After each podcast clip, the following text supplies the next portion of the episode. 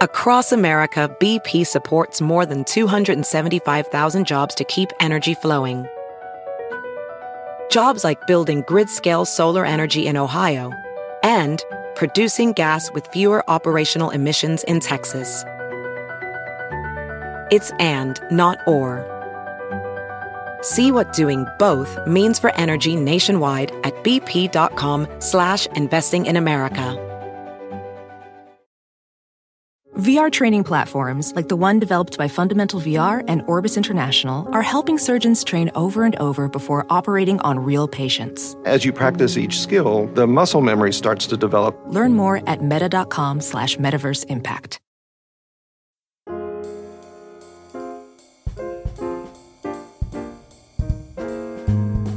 Hello, everyone, and welcome once again to another episode of Modern Manners Guy's quick and dirty tips for a more polite life. Cursing can sometimes get a bad rap for being improper, mainly due to how it's being used and by whom. However, I'd like to make an argument that cursing, when done with class, can in fact be a useful tool to have in your arsenal for giving a statement a little extra oomph. For example, as a huge fan of comedy, whether with TV, movies, or stand up, my range of taste and humor stretches longer than a free burrito line at a Chipotle on a college campus. Whether you're for or against cursing, the real issue is how the curse words are being used and in which context. That is where the real difference between properly cursing and looking brash comes into play. See, if you have to curse because it's your last resort to prove a point, you probably haven't mastered the art of laying a four letter smackdown to a situation. Yet, when you're able to use cursing to add a greater meaning to a topic in the correct manner, it can be the delicious cherry on top of a sweet scoop of take that. In the workplace, however, properly delivering a corrected, timely curse with the right amount of tone to match is something that needs to be addressed and assessed from a manners perspective. Lucky for you, I'm up for the task. So, before you decide to turn your office break room into your personal comedy cellar, here are my three rules for cursing in the office. Rule number one never get too comfortable with cursing. In real estate, agents always talk about location, location, location to make a purchase, and for comedy, it's about audience, audience, audience to make a proper impact. I've mentioned the concept of knowing your audience in a previous episode, and when it comes to using curse words in a work setting, where not everyone may appreciate it, that concept is more important than ever. Here's a true story of a former colleague of mine named Walter. That's not his real name, I'm changing it to protect the not so innocent. Whose superpower was not being able to read a room. His other supernatural ability was to have zero concept for what is and what is not considered in good taste. Case in point. During a happy hour to celebrate a coworker named Abby, not their real name either, and their promotion to vice president, all 15 people in attendance took turns saying something sweet about Abby's achievements. One person mentioned that Abby hired them and always had their back. Another said Abby deserved it for being there so long, and so forth. Some comments even had a funny work related story, too. Once Walter saw that humor had entered the party, he was well prepared when his chance came. And sure enough, he took the time to break out his desire for the big screen. You can tell where this is going. Walter decided it was his golden opportunity to recite a movie scene that showcased a hardworking individual's rise to the top. The movie he chose was a cinematic masterpiece that displayed an insane amount of greed and depravity The Wolf of Wall Street. Already his choice was off because that movie does anything but promote positive career choices.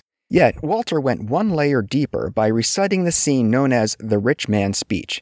If you haven't seen it, Google it. It's legendary. In short, the company's fledgling leader, Jordan Belfort, played by Leonardo DiCaprio, rallies his classless disciples with words of wisdom in a curse filled tirade about being able to wear a quote, $2,000 suit and a $40,000 blank watch. That's just a small sample of Walter's funny monologue. Now, in Walter's defense, and no, I'm not defending him at all, but what he was trying to say that his coworker was so successful that she could now do all those things because of her promotion. Not only was that scene nowhere close to being a good example of Abby, but his tasteless use of cursing showed how deeply inept Walter was to be a professional.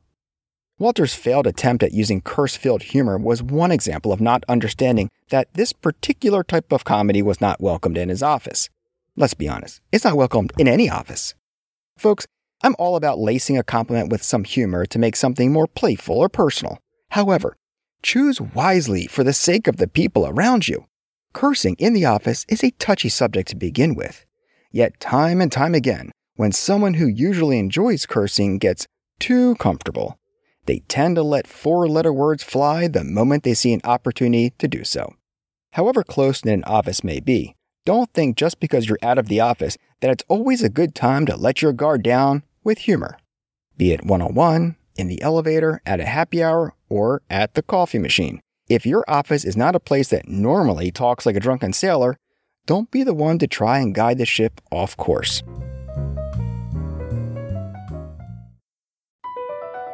BP added more than $70 billion to the U.S. economy in 2022.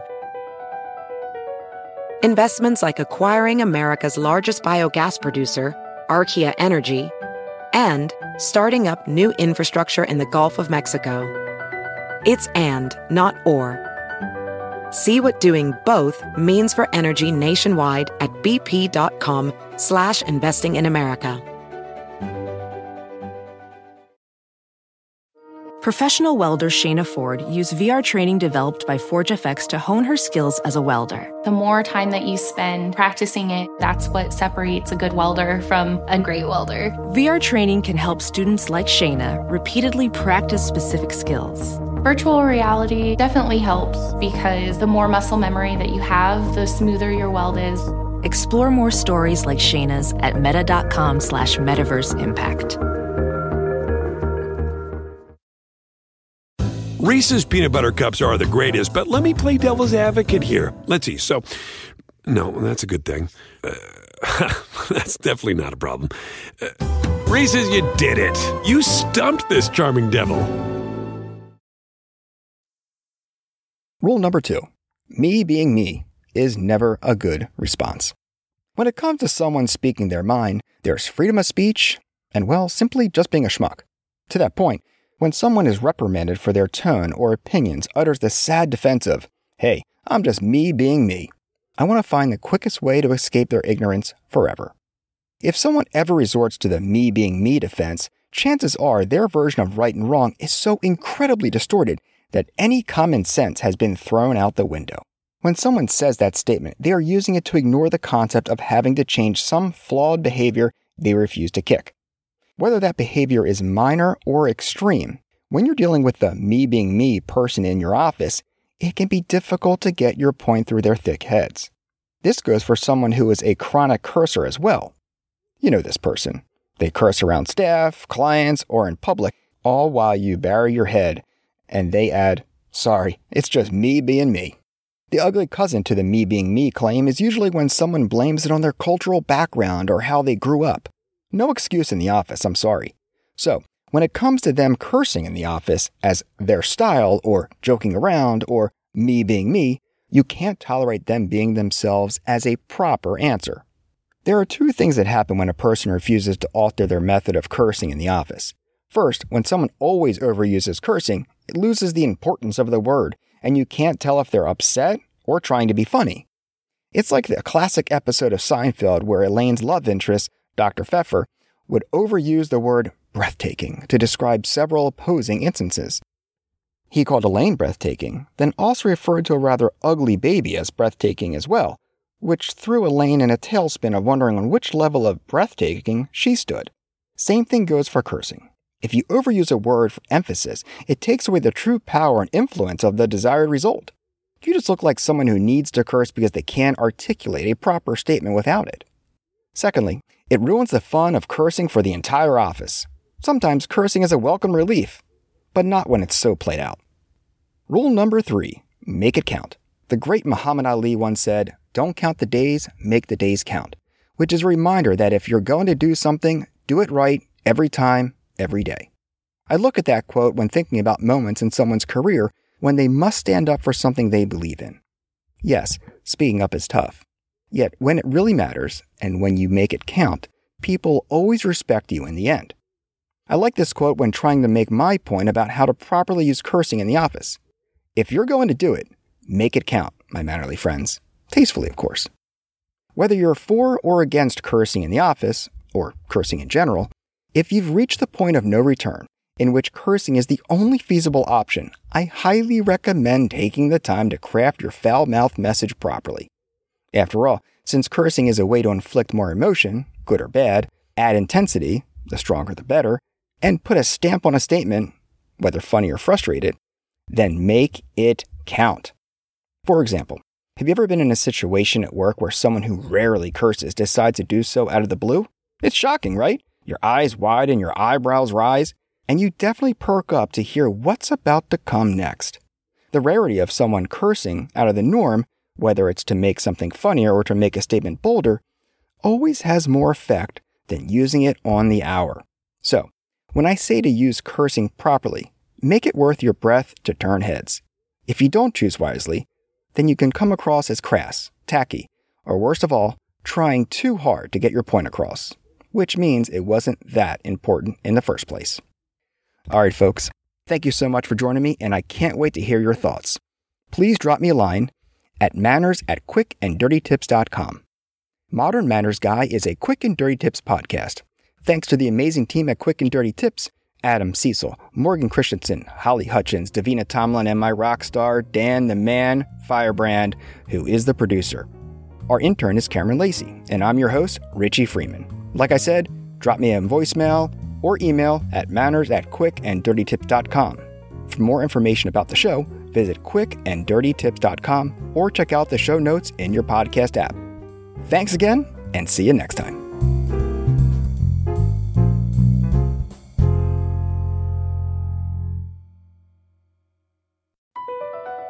BP added more than $70 billion to the U.S. economy in 2022 by making investments from coast to coast. Investments like building charging hubs for fleets of electric buses in California and starting up new infrastructure in the Gulf of Mexico. It's and, not or. See what doing both means for energy nationwide at bp.com slash investing in America. We've all got old stuff that we should toss, but an old 401k, make sure it keeps working for you. A Fidelity Rollover IRA has no account fees or minimums to open. An easy to follow rollover process makes it simple to get started in under 15 minutes. Plus, you'll have access to a rollover specialist. Whether you've switched jobs or are just organizing your finances, learn more at fidelity.com/slash rollover. Consider all your options and the applicable fees and features of each before moving your retirement assets. Fidelity Brokerage Services LLC member NYSE SIPC.